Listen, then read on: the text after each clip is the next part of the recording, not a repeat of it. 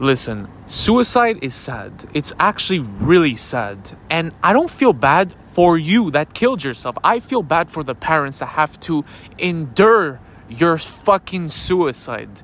For me, that is what makes me sad. So a lot of y'all are gonna say, "Oh, Vasstalks, you're not showing empathy or anything. You're, you're you're acting like suicide is not a big of an issue." Well, you make it an issue. I'm sorry. If somebody insults you, calls you a whore, and it's not, I understand words hurt.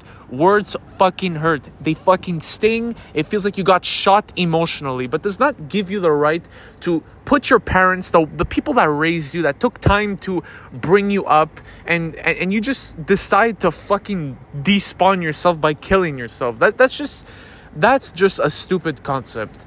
First of all, everybody's gonna go through a level of harassment, a level of insults, and a level of disrespect. Now, I just hope you guys don't get harassed or get raped. I'm not saying that you all of us are gonna get raped one day. If that's the case, well, that's sad. But I'm saying that you're gonna get harassed and means that you're gonna get harassed emotionally. People are gonna come up to you and uh, destroy your whole life existence by saying that you, you don't matter, uh, your your parents uh, fucking you're a mistake. People are gonna insult you and call you many names.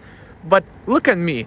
I've been insulted my entire life. Does that mean I'm I killed myself? No, I didn't kill myself. Frankly, I love myself and I'm too scared to kill myself. Now, for the people that actually kill themselves, well, I don't understand why you killed yourself. And this is why I cannot go too deep in this topic because, or else I'm gonna get comments like, oh, that's you're being so toxic. Oh, First of all, fuck you. I'm not on Instagram no more. So this is my fucking podcast. I could do whatever I want here. That's number one. Number two, I'm gonna say how it is. You kill yourself, you're a bitch. Because in life, you're not gonna just have the easy way out.